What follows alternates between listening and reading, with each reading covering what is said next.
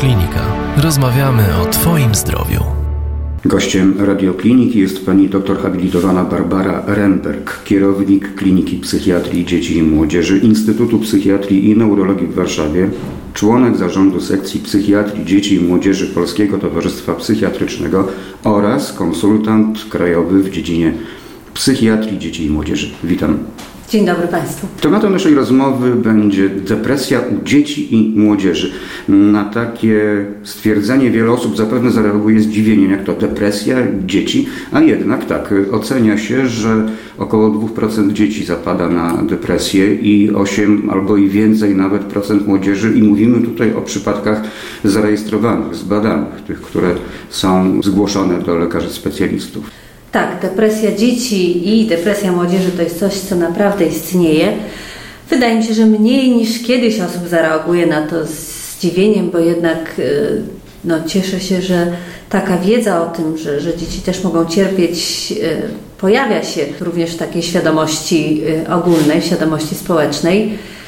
Tak, to prawda, że to jest rozpowszechniony problem. Według niektórych badaczy do 18 roku życia 20% nastolatków doświadczy, doświadczyło epizodu depresji. To są badania spoza naszego kraju. W polskich badaniach blisko 1 trzecia nastolatków w kwestionariuszach samooceny zgłaszała objawy depresyjne. Także problem objawów ze strony nastroju i depresji w sensie jednostki chorobowej e, jest. Może na wstępie doprecyzujmy, co nazywamy stanem zwanym depresją. No jak y, każde schorzenie, depresja ma kryteria diagnostyczne, y, które są takie same mm, w sensie tego, co jest napisane w y, klasyfikacji dla dzieci jak dla dorosłych, natomiast w sensie tego, co się w rzeczywistości dzieje z tym pacjentem, to to wygląda inaczej. Kryteria do objawów osiowych depresji należy obniżenie nastroju, spadek aktywności, poczucie zmęczenia. Do tego często dołączają się zaburzenia snu. Y, u dzieci jest właśnie takim objawem często zaburzenia koncentracji, pogorszenie wyników y, szkolnych. U dzieci y, ten nastrój niekoniecznie musi być tak wyraźnie obniżony, nie musi to być takie ewidentne przygnębienie. Częstym nastrojem jest nastrój drażliwy. Czy na depresję częściej chorują dziewczynki czy chłopcy? Częściej chorują kobiety, natomiast w wieku e, takim przedpokwitaniowym to nie ma takiej dużej, e, dużej różnicy. A czy depresja u dzieci i młodzieży różni się w sposób znaczny? Jeśli się różni oczywiście od depresji u osób dorosłych? Różni się, bo jakby dziecko jest inną osobą niż, niż osoba dorosła. Do takich właśnie cech y, charakterystycznych należy to, że nastrój bywa drażliwy, a nie taki jednoznacznie, ewidentnie przygnębiony. Inną cechą taką typową, a mylącą jest reaktywność nastrojów. U dorosłych y, jest tak, że jeżeli człowiek ma depresję, to naprawdę przez większość y, dni w tygodniu, większość godzin w ciągu dnia jest smutny i właściwie bardzo trudno go rozpogodzić. U dzieci, nawet młodzieży, nawet jeżeli doświadczają ciężkiego epizodu depresyjnego, to przyjemne wydarzenie, chociażby takie jak jakiś kontakt z rówieśnikami, może na krótki czas przywrócić ten nastrój do, do nastroju e, takiego bliskiego, wyrównanemu. To są ta, e, te objawy, które m, mm, tak właśnie sprawiają, że czasami trudno jest postawić to rozwiązanie. Do innych odmienności należy to, że o ile u dorosłych częstsze są zaburzenia snu, o tyle u dzieci jest hipersomnia, y, czyli nadmierna senność. Częste u dzieci są somatyzacje, czyli jakby objawy ze strony różne niespecyficzne dolegliwości y, somatyczne. Często u dzieci jest też to, że one nie potrafią opisać swojego nastroju, więc dziecko, które płacze, krzyczy, odmawia odrabiania lekcji, a może odmówić odrobienia lekcji z powodu depresji, bo ma zaburzenia koncentracji, bo ma poczucie braku sił, bo nie, czuje, że nie jest w stanie. Dziecko, które płacze, krzyczy, tupie, rzuca zeszytami, odmawia odrabiania lekcji, może wydawać się dzieckiem, które sprawia trudności wychowawcze, a w istocie no, doświadcza epizodu depresyjnego. Depresja pojawia się nagle, czy jest to proces narastający? Najczęściej jest to proces e, narastający przewlekle, to znaczy w ciągu miesięcy y, najczęściej te objawy narastają, co też może trochę stępić czujność, bo łatwiej zauważyć gwałtowną zmianę niż, niż stopniową zmianę. No i tak samo niestety leczenie trwa i tak jak narastały objawy długo, tak ustępują długo. W badaniach amerykańskich średnio oceniano, że epizod depresji trwa w populacji klinicznej, czyli tej leczonej, około 8 miesięcy, a w populacji nieklinicznej, czyli tej, która nie dotarła do lekarza, a jedynie w trakcie badań epidemiologicznych stwierdzono u nich depresję, 1-2 miesiące. Stadium, nazwijmy to nasilone, rozwiniętej choroby utrzymuje się ciągle, czy też ma charakter wahadłowy, że raz jest lepiej, raz jest gorzej? Epizod depresyjny może ustąpić. Widzimy też teoreaktywność nastroju, o której mówiłam wcześniej, więc nasilenie objawów może się wahać chociażby w ciągu dnia, czy chociażby jakby w wakacje jest lepiej niż w dni szkolne, ale co do zasady, no to człowiek albo ma epizod depresji, albo nie ma. Nie jest tak, że raz ma, raz nie ma. Czyli generalnie jest w ciągłym e, stanie przygnębienia, smutku, tylko czasami się to uwypukla, tak? Dobrze rozumiem? Tak, no jeżeli te objawy depresyjne nie przeważają, jeśli chodzi o czas, no to y, możemy szukać innego rozpoznania. Ja odnoszę się w tej chwili do epizodu depresyjnego w chorobie jednobiegunowej, czyli w chorobie, gdzie mamy tylko epizod depresyjny. Ale jeśli chodzi o szybką zmianę nastrojów, to y, epizod depresji może występować też w chorobie dwubiegunowej, czyli tam, gdzie oprócz depresji mamy stany mieszane lub epizody maniakalne. I tu rzeczywiście w takiej chorobie to mogą być zmiany, czasami jakby takie epizody z kolei hipomaniakalne mogą trwać godziny, czy takie objawy. To też jest charakterystyczne dla dzieci, że, e, że ten obraz choroby dwubiegunowej. Charakterystyczne jest to, że jest niecharakterystyczny e, i w związku z tym też te epizody depresyjne nie są takie jednoznaczne i takie wyraźne. Czyli depresja u dzieci i młodzieży może towarzyszyć innym przypadłościom psychicznym. Epizod depresji może występować jako epizod depresji. Po prostu to jest mm, jedne, jedno możliwe rozpoznanie. Jeżeli są kolejne epizody depresji, to możemy rozpoznać chorobę afektywną jednobiegunową, co tak naprawdę w psychiatrii dzieci i młodzieży nie jest takie częste, bo y, jakby zanim człowiek przeżyje tyle epizodów e, depresji, żebyśmy mogli postawić to rozpoznanie, no to często już staje się dorosły i przechodzi pod opiekę kolegów. E, I epizod depresji Występuj, może występować również w przebiegu choroby afektywnej dwubiegunowej. I cały czas mówimy o epizodzie depresji, ale jakby są to różne jednostki chorobowe, w których ten stan może się pojawić. A objawy depresyjne mogą rzeczywiście występować w przebiegu różnych innych zaburzeń. Poza tym, że współchorobowość w psychiatrii dzieci i młodzieży jest y, właściwie regułą, więc oprócz tego, że możemy mieć objawy depresyjne, które są na przykład przejawem zaburzeń adaptacyjnych, to możemy mieć chociażby epizod depresyjny występujący jakby wspólnie z anoreksją czy, czy z innym schorzeniem. Przejdźmy może do niezwykle, myślę, istotnego punktu naszej rozmowy, czyli do przyczynowości. Domyślam się, że powodów zapadania na epizody depresyjne jest cała mnogość. Etiologia pozostaje nieznana lub tylko częściowo e, wyjaśniona i dotyczy to e, również depresji.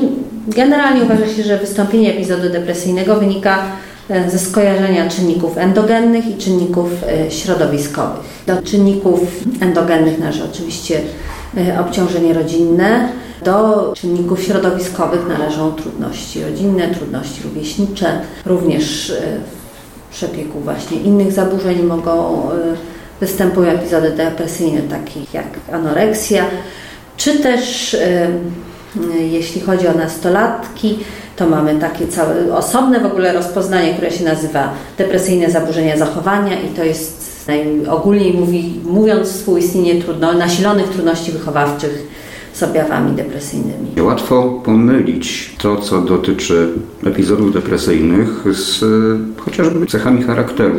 Rodzice obserwując swoje dzieci mogą powiedzieć, a to tylko taki płaczek, wyrośnie z tego, a to taki samotnik, taki ma charakter. Trudno go do czegoś zmotywować, bo pewnie jeszcze nie trafił na swoją pasję, też pewnie kiedyś na, na nią trafi.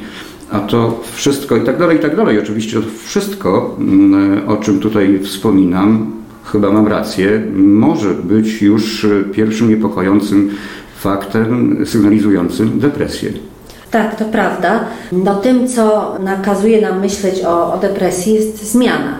A pytanie nie brzmi, czy dziecko jest z natury płaczkiem, e, czy z natury wesołkiem, tylko czy dziecko jest szczęśliwe, czy nie, bo to, że człowiek jest płatkiem z charakteru, to nie znaczy, że nie można e, mu pomóc.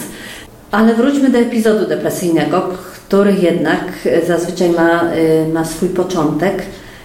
I tym, co, mm, co najogólniej rzecz biorąc powinno zwrócić uwagę rodziców, jest zmiana, no a w szczególności rzecz jasna zmiana y, polegająca na pogorszeniu funkcjonowania. I taką zmianą może być e, unikanie szkoły, pogorszenie wyników w nauce, trudności wychowawcze, niechęć do e, podejmowania się trudnych jakichś e, działań czy, czy obowiązków, wycofanie z kontaktów z rówieśnikami, zmiana rytmów dobowych, czyli schudnięcie, przytycie, więc więcej snu, mniej snu. Te wszystkie rzeczy oczywiście mogą mieć wiele przyczyn, ale e, jedną z nich jest depresja. No i oczywiście e, zmiana nastroju, na nastrój drażliwy, na obniżenie nastroju. I takie właśnie elementy powinny być tymi, które nas e, powinny zaniepokoić jako opiekunów czy rodziców. I co wtedy? Udajemy się do lekarza?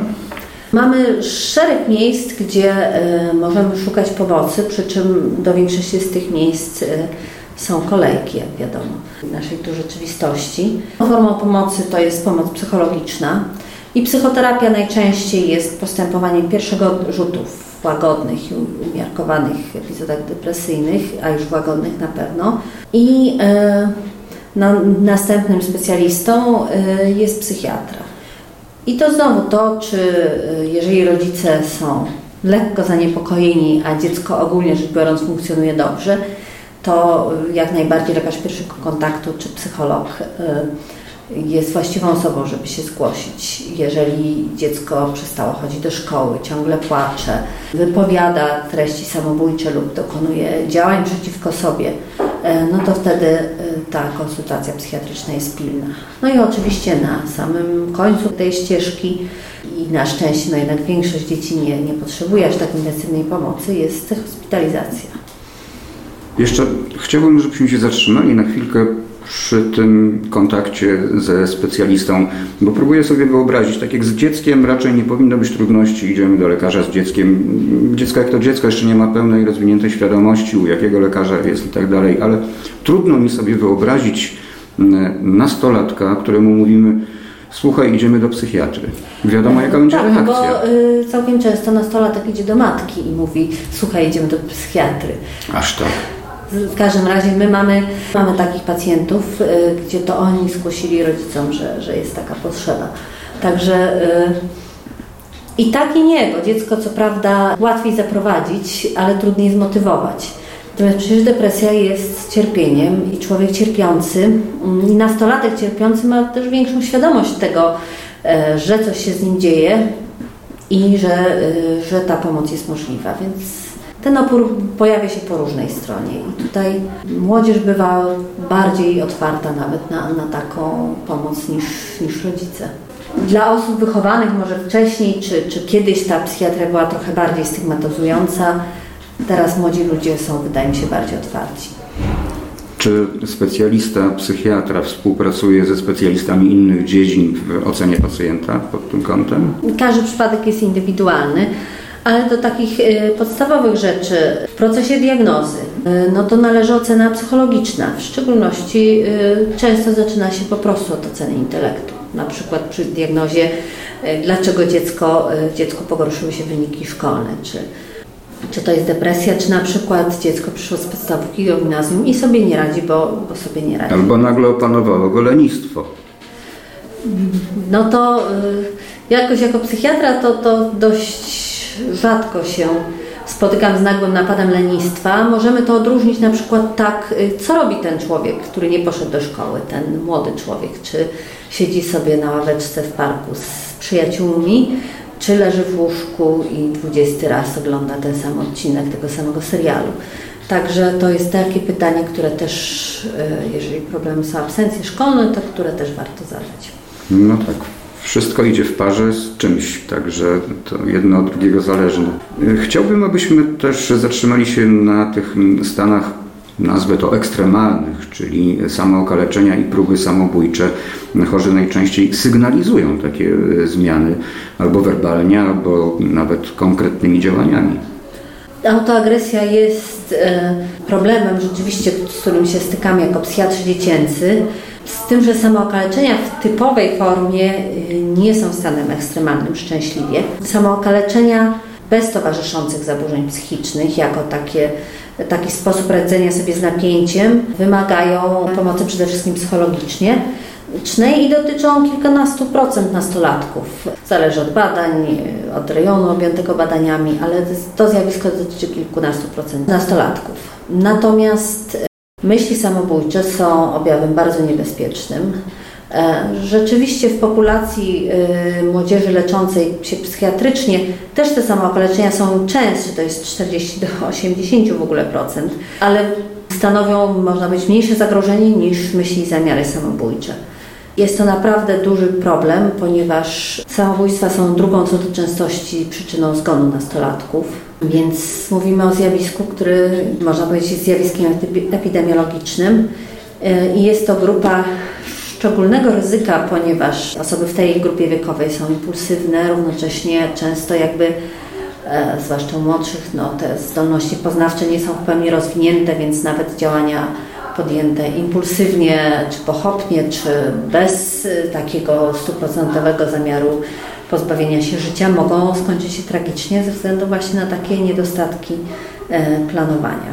Więc jest to coś, co, y, co jest bardzo, bardzo ważne, y, ta ocena mm, ryzyka samobójstwa w procesie e, diagnozy i leczenia osoby z depresją. E, jak wielokrotnie wspominałam w sezonie jesienno-zimowym i sygnalizowaliśmy to jako środowisko decydentom, e, no tak naprawdę to brakuje miejsc e, w szpitalach e, dla nastolatków w stanie zagrożenia życia. W sezonie jesienno-zimowym, gdzie jest tych pacjentów więcej. Nasilenie następuje, tak? Tak, szpitale są ogromnie przepełnione. Ale jeszcze wracając do tego, o czym wspomniałem, że baczna obserwacja nastolatka może nas e, poinformować o tym, że młody człowiek przymierza się do samobójstwa. To jest chociażby częste rozmawianie o sprawach śmierci, no wręcz nawet gromadzenie jakichś narzędzi, przyrządów, które mogą posłużyć do odebrania sobie życia. Mm, takie są realia i o tym powiedzmy głośno.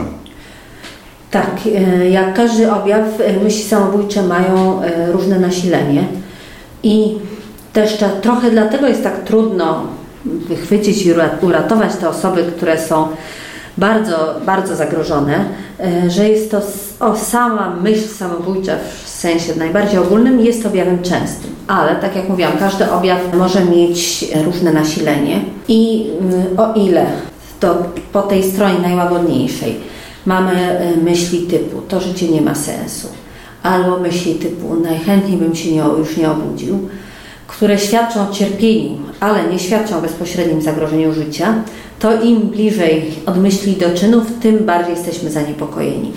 Także na, ty, na pewno e, natychmiastowej interwencji wymaga oczywiście stan po próbie samobójczej, ale także przygotowania typu pisanie listów, typu rozdawanie rzeczy, typu właśnie gromadzenie tabletek czy innych narzędzi.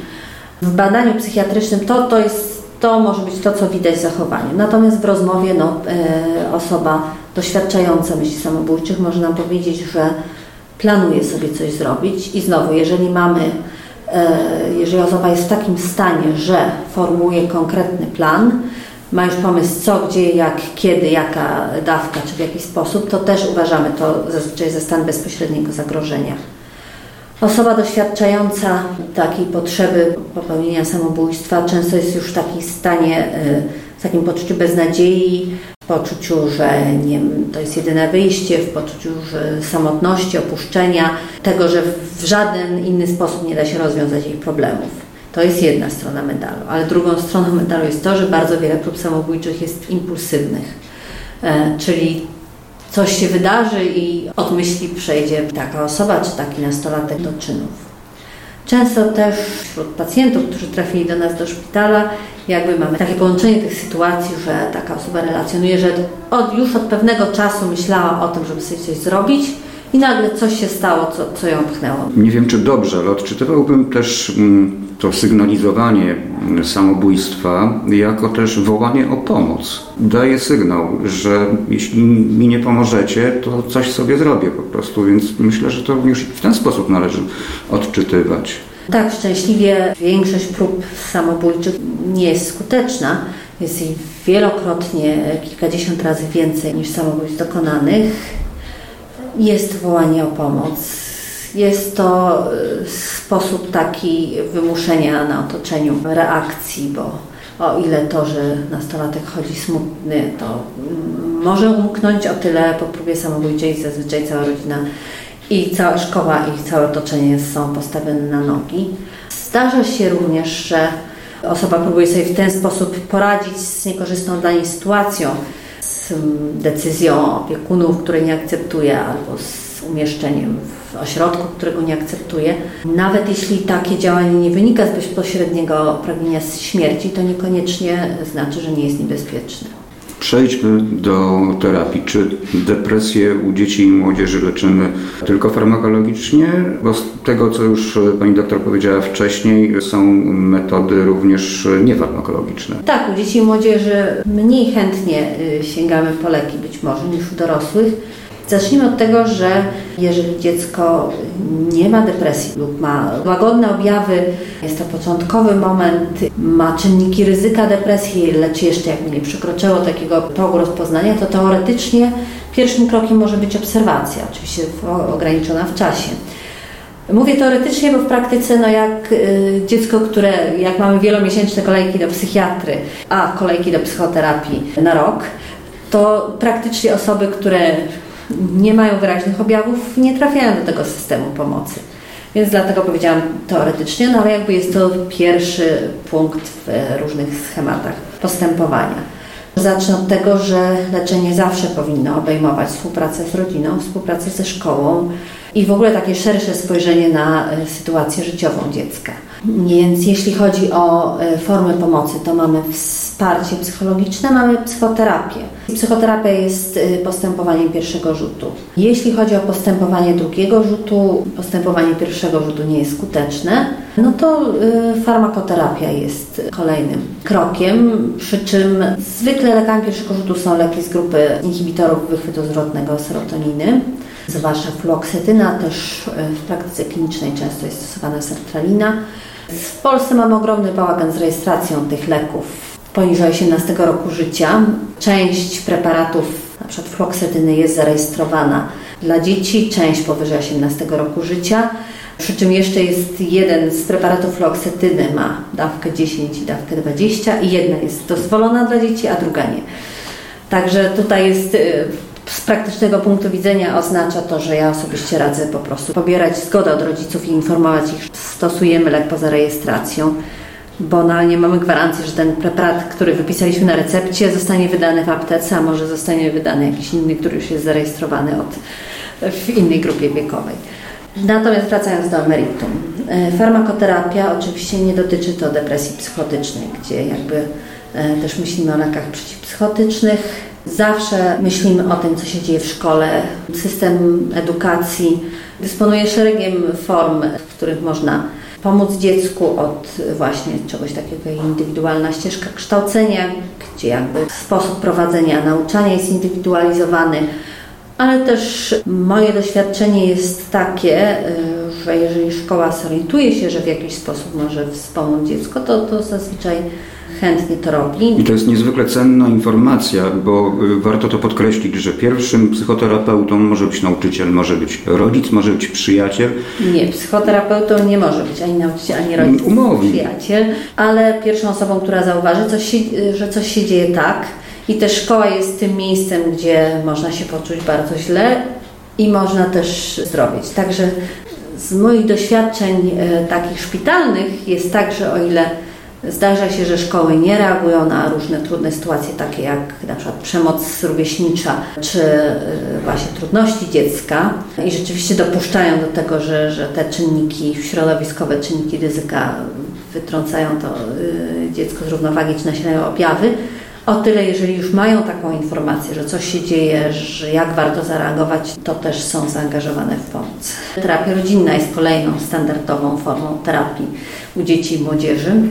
No i jeszcze pamiętajmy, że czynnikiem ryzyka, oprócz przemocy rówieśniczej, jest też przemoc w rodzinie, uzależnienia w rodzinie takiego dziecka i że lekarz dysponuje taką możliwością jak założenie niebieskiej karty, jak zawiadomienie sądu rodzinnego z prośbą o wgląd w sytuację rodzinną, czy jeżeli dziecko padło ewidentnie ofiarą przestępstwa, to zawiadomienie prokuratury o takiej sytuacji. I to jest też ważne, bo raczej jeżeli nie zrobimy nic niezwykle trudną sytuacją dziecka życiową, no to jakby trudno oczekiwać oszałamiających efektów leczenia. No jeszcze nawiązując do terapii farmakologicznej, warto dodać, bo to chyba też mm, dość istotna kwestia, że w terapii lekami należy bezwzględnie podawać je według zaleconej dawki i częstotliwości, bo podawanie środków w przypadku tylko pogorszenia się stanu pacjenta jest bezcelowe.